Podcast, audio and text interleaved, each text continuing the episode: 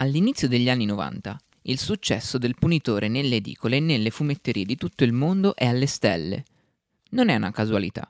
L'ondata di criminalità per le strade delle megalopoli americane è fuori controllo e nella narrazione mediatica l'uomo forte, spirito dell'uomo di strada, intenzionato a farsi giustizia da solo, è la figura predominante. A chiudere il cerchio della Punisher mania sarà una storia indimenticabile. Completamente da solo e nella tana del nemico, Frank dovrà spingersi oltre ogni suo limite, facendosi strada in un mare di sangue che farebbe invidia al miglior Quentin Tarantino. Oggi vi parliamo di The Punisher, Warzone. Hello, it is Ryan, and I was on a flight the other day playing one of my favorite social spin slot games on chumbacasino.com. I looked over the person sitting next to me, and you know what they were doing? They were also playing Chumba Casino. Coincidence? I think not. Everybody's loving having fun with it. Chumba Casino is home to hundreds of casino style games that you can play for free anytime, anywhere, even at 30,000 feet. So sign up now at chumbacasino.com to claim your free welcome bonus. That's chumbacasino.com and live the Chumba life. No purchase necessary. Group. Void were prohibited by law. See terms and conditions. 18 plus.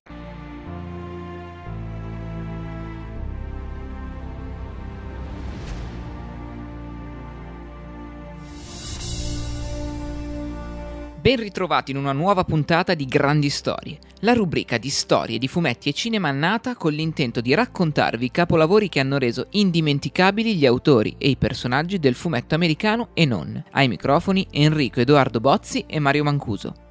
Se doveste spiegare a un alieno gli anni 90 del fumetto, a quali storie fareste riferimento? Molto probabilmente agli X-Men di Jim Lee, ai corpi ipertrofici di Rob Liefeld e alle sue proporzioni esagerate, o ancora alle mille sacche e sacchette paramilitari piene di esplosivi degli eroi della Top Cow della Image. Molto meno spesso, ma non necessariamente, sentirete parlare di un ciclo di storie dall'incredibile fortuna editoriale e commerciale, legate indissolubilmente al teschio bianco troneggiante sul petto di Frank Castle, il punitore.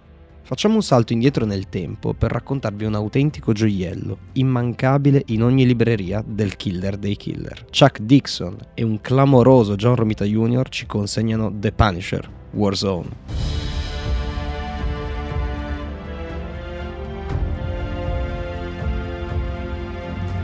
Tutto va a gonfie vele nell'agenda di Frank Castle. I criminali tremano nelle strade, il body count delle sue vittime è alle stelle e persino il nostro antieroe sta pensando di andare in ferie per un po'. Tutto va per il meglio, davvero, finché Micro, il suo fedele alleato, nonché cervello delle operazioni, lo abbandona per prendersi un attimo cura di sé.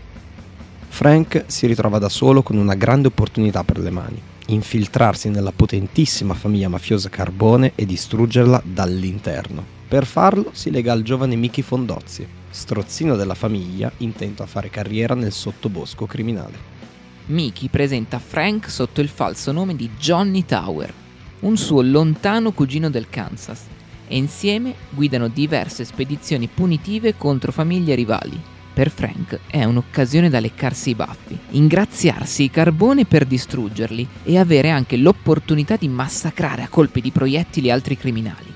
Essendo una macchina da guerra umana, ben presto le missioni di Johnny, o meglio Frank, e Mickey ottengono il plauso del grande boss, Julius Carbone, e della sua viziatissima figlia, Rosalie, destinata a un insopportabile matrimonio di convivenza con il figlio di un'altra famiglia con l'obiettivo di unificarne i poteri. Mentre Johnny conquista i desideri erotici di Rosalie e Mickey la fiducia di Julius, una vecchia conoscenza dei tempi della guerra di Frank è destinata a incasinare i piani.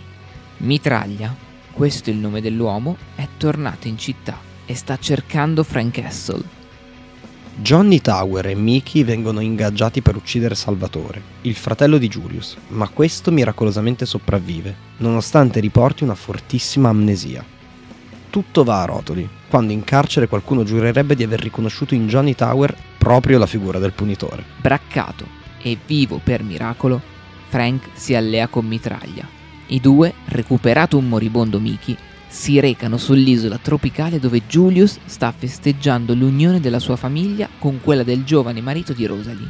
Attraverso l'oceano, anche il redivivo Salvatore Carbone è in cerca di vendetta e di memoria, sotto il nome di Spina. In un bagno di sangue gore splatter, le famiglie si annientano a vicenda. Frank e Mitraglia disseminano il caos per l'isola, rendendola un vero e proprio inferno in terra. E tutto sembra essere finito per il verso giusto. A rimanere in piedi in lacrime è solo la giovane Rosalie, in mezzo a una pila di cadaveri e squali. Seppur dal mare, un certo Salvatore, ancora una volta, riemerge in condizioni estreme. Judy was boring. Hello. Then Judy discovered ChumbaCasino.com. It's my little escape. Now Judy's the life of the party. Oh, baby, Mama's bringing home the bacon. Whoa, take it easy, Judy.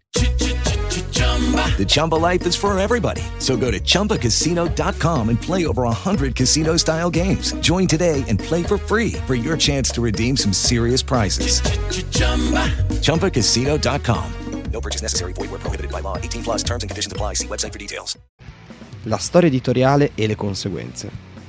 A metà degli anni Ottanta, Punisher vive nel limbo dell'anonimato. Apparso per la prima volta nel 1974 su Amazing Spider-Man ma come villain, ha poi attraversato più di un decennio con sporadiche apparizioni nelle storie dell'Uomo Ragno e soprattutto in Daredevil.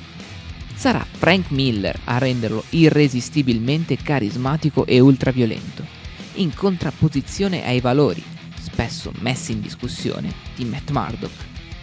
Tra il 1988 e il 1995 Tom DeFalco intuisce il possibile ritorno in pompa magna del punitore e non esita a confezionargli non una, ma ben tre testate regolari. The Punisher, The Punisher War Journal e infine The Punisher Warzone. Il motivo è di carattere socioculturale. L'America è infatti ferita dalla guerra al narcotraffico imposta da Ronald Reagan e dalla folle ondata di criminalità nelle strade statunitensi sono gli anni boom delle gang di Los Angeles, del crimine portato negli anni a venire nei testi delle canzoni dell'hip hop, degli omicidi di Tupac Shakur e dopo di Notorious B.I.G. Nelle radio il quarto album dei Metallica, And Justice for All, incita al farsi giustizia da sé, a non perdonare, a non dimenticare, sotto le potenti mitragliate di batteria di Lars Ulrich. E al cinema?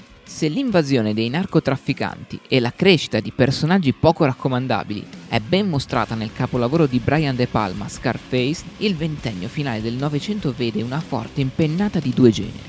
Da una parte le grandi storie di fantascienza come Alien o Terminator, dall'altra pellicole action in cui uno strongman viene alla ribalta per salvare la situazione.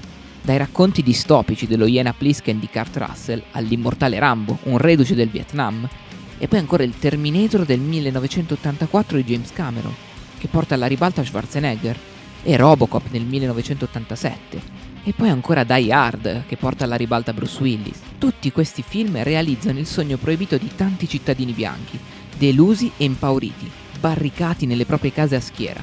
Questi sono gli anni dell'action heroism più sfrenato e dell'eccesso, quello che poi esonda negli anni 90 nell'autorialità di Tarantino con le sue iene e la sua Pulp Fiction. Per Warzone alla scrittura viene ingaggiato Chuck Dixon, già reduce dal successo sul personaggio con le storie su War Journal e dal lavoro incredibile fatto su Batman, che culminerà nella leggendaria saga del 93 Nightfall. Il suo stile brillante, soprattutto nei dialoghi, estremamente cinematografico, farà delle sue run sul personaggio del punitore delle autentiche gemme. Per le matite De Falco vuole esagerare. John Romita Jr., seppur giovanissimo, è un autore amatissimo dai comic book fan.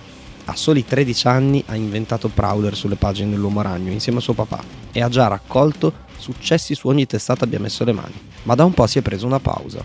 Lavorare su testate regolari è infatti snervante. Ora però è più in forma che mai e si vede, dalle cover alle straordinarie splash page, dalla pioggia di granate incendiarie alle scene action JR JR ci regala il punitore più grosso, spesso e massiccio che mai. Una forza della natura fisica, tangibile, che esce direttamente dalle pagine brillantemente inchiostrate dal fuoriclasse Al Williamson. Punisher Warzone è una delle storie più amate di sempre del personaggio. Uno splendido affresco ultraviolento, meravigliosamente illustrato e scritto con l'intelligenza di un mafia movie di Martin Scorsese, nel quale tutto è destinato a finire nel peggiore dei modi, perché il crimine, per quanto affascinante, non paga. Dopo Warzone, toccato l'apice, il punitore vivrà un periodo di grande, drammatico declino editoriale, finché un certo Garth Ennis, autore tra i più di Preacher o di The Boys, lo prenderà sotto la propria, terribile, benefica ala. Fateci sapere se questa storia vi è piaciuta scrivendoci sui nostri profili Instagram e TikTok. Non dimenticatevi di seguirci sulla vostra piattaforma preferita, attivando la campanella, lasciando una recensione e magari 5 stelline.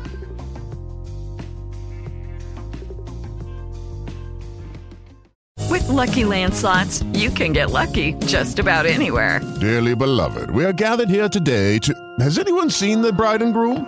Sorry, sorry, we're here. We were getting lucky in the limo and we lost track of time.